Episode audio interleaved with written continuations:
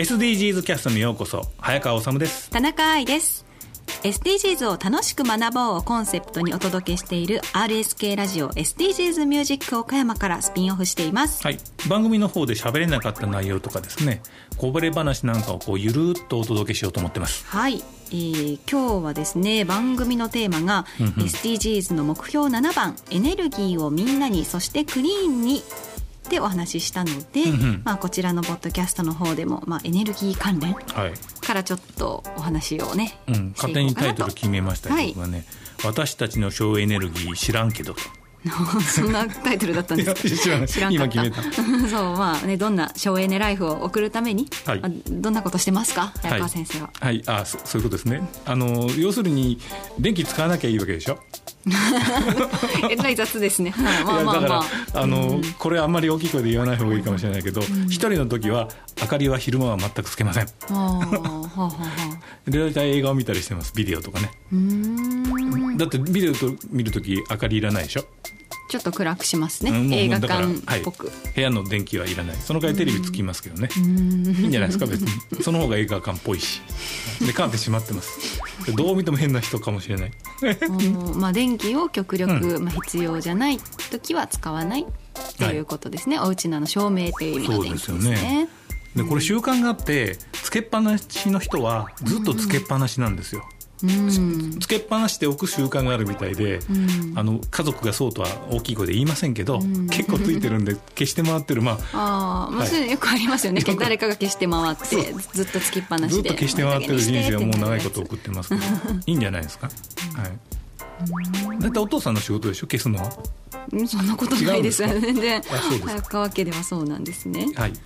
田中さんは何かありますか？なんだろう省エネライフ。パッと思いつくのはキャンプかな、まあ、そんな頻繁に行ってるわけじゃないですけど、ええ。やっぱりキャンプに行くとエネルギーをあんまり使ってないなっていう感じはしますよね、もちろん電気も使わないし、うそうですね。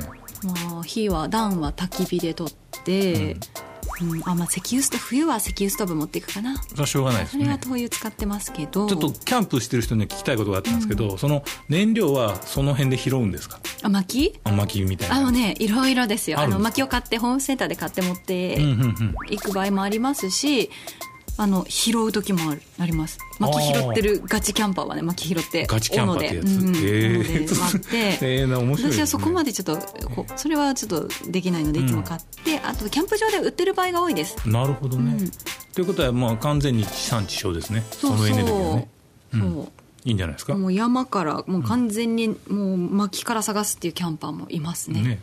ね。お子さんにはいいと思いますよ、なぜならば昔はまあ私なんかあの農家の孫ですけど、ええ山に行ってそういうことはしてましたけど、ん。今そういう機会ないですからね。なかなかこう、もうキャンプとか行ってほど、もうわざわざ作らないとないですよね。ないでしょだからそれを体験できるだけでもいいと思いますよ、まあそうですね。やっぱ結構自然ってもう常にこうどんどん変わっていくものだから、やっぱ遊びの対象としてもやっぱなんか面白いみたいで、結構子供夢中になってます。でしょ？で、もう一つあるのは危険でもあるから、危険を知ることもできるわけですよ。ああ、それはありますね。覚えてますけど、うんうんうん。手にいっぱいあの刺さるわけですよ。木のトゲとかね。あいろいろものを取ったり あのキノコとか取りに行ったらね、そういうことを知ることもできる、そもそも自然は危険なもんだっていう、うんそういう気しますね今にして思えば。そうですね、それ知っとかないとねお怖いところありますよね、学ばないと。でエネルギーはね使わないし。そう。で、まあ、エネルギーの大切さ、まあ、エネルギーは有限なんだっていうのも分かりますしね。灯油が切れたら終わり、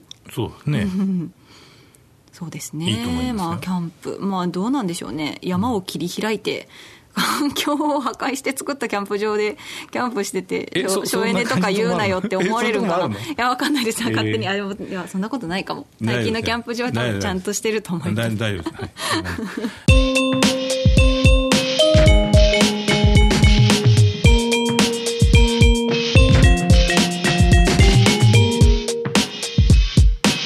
もう一つはさあの省エネ商品ってあるじゃないですか。電気製品の、うんうん。で必ず言われることがあってちょっと気になるんだけど、エアコン変えたらね電気代が10年前のええ。半分になるとか言うけど、うんうんうんなんか本当なのかなと思う。だからそこが知らんけどとこなんですけど、うん。えーでもそれは本当でしょう、え本当でしょう。ーいやほ本当でしょうけど そのエアコンの古いやつがどこに行ってどうなるのかっていうエネルギーのそのフットプリントを考えたらそうでもない気もしませんか？あー処分ってことですか？そうそうそうそう。ああなるほどね。だから知らんけどって言ってるわけ。うん、安易にね省エネだってこう新しいものに飛びつくというのももしかしたら違うのかもしれないし、ね。確かに作られるところからうん。使われて処分されるところまでを見ないといけない、まあ、考えないといけない。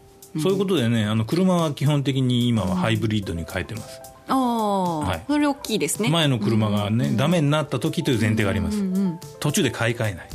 大体15年は乗るんで、結構乗りますね。はい、乗ります乗れ乗れますから。そうですか。はい、ですから今あの私の家族で言えば、私の車だけがガソリン車で、うん。まあ廃屋というねとんでもないガソリンを使ってますけど、はい、で家族で旅行するときは、ん。あのその大きい車ではなくて、ん。小さいハイブリッド車で旅行さんに、まあ、その方が便利だしね、マン・オブ・エコですうね。ん。まあ、エコの意識はなくてもエコになってるのがいいんじ確かゃないの？に次車を買い替えるときは、うちもハイブリッドにするんだろうなさすがに、うん。うん、でハイブリッドという考えもないかもしれませんよ。全部もう電気。ハイブリッドか電気ぐらいにしかなってない可能性も高いから、うん。今後はね。そうですはい。ね、ねという。まあ電気自動車もうちょっとマンションとかだとなかなか現実的ではなかったりするだと思いますね。はい、あと充電するところの気になる部分がありますよね。うん。まずね万一止まってしまったらどうするのかとそれですよね。ね。うん。いやあのラジオ番組の中でも、はい。あれサバイバルファミリーの話、はいはい。映画でね取り上げましたけど万一こう止まってしまってでしょ？電気にもう依存しすぎてるからもうどうしようもない現金も多少持っとかないといけないよなとか思いますよね。で車の大きさのものがね、うん。万一止まったら大変なことになるっていうのはいやーそうですね2回ぐらい体験があるんですよ。あらまあもう自分の車が、うん。あの油断しててガソリンがなくなってですね、はい、で息子と2人で乗ってたんですからしょうがないから一生懸命300メートルぐらい2人で押してはい、ファミリーレストランに入れて、そこからジャフ呼んで。いやそそれはなぜかその時は JAF じゃなかったな、はあ。その時は、えっと、ガソリンスタンドが300 1キロ先にあるから、ん。そこで買ってきたらどうですかと聞いて、はい、そこまで、えっと、ポリタンクを買ってですよ。ガソリンスタンド電話して、はいはい、で運びまして歩いて。ということがあるとですね 一旦電気がなくなったら困るから電気自動車は怖いなとかいうことが起きてしまうね。でそれで思ったのはやっぱりそこはね国がある程度してくれないとダメな気がするね、ううん。んインフラの設備、ええ。と思いますよね、うん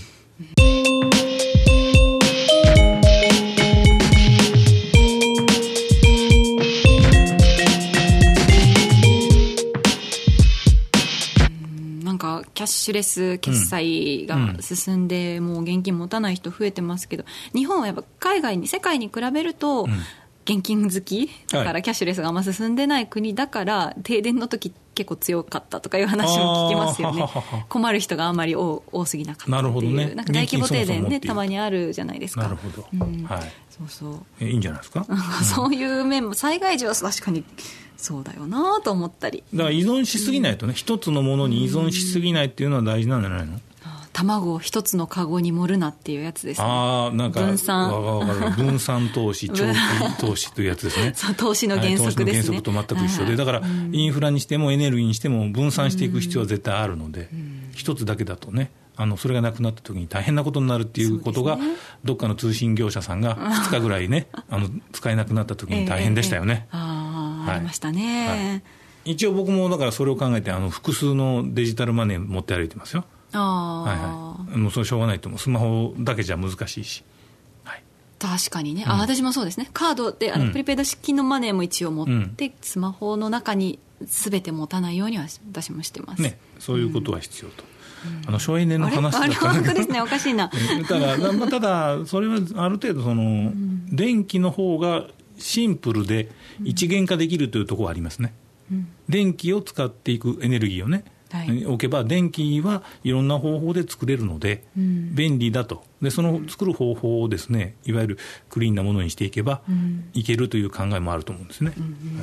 で特にあの、えっと、これからエネルギー、電気を使わなければいけない国が、はい。あの安いものというふうに言ってしまいがちじゃないですか、ええ。そうすると自動的に化石燃料を使うということに言ってしまう。そうですね。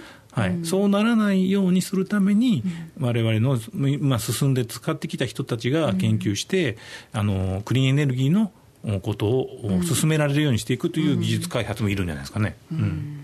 そうですね、うん。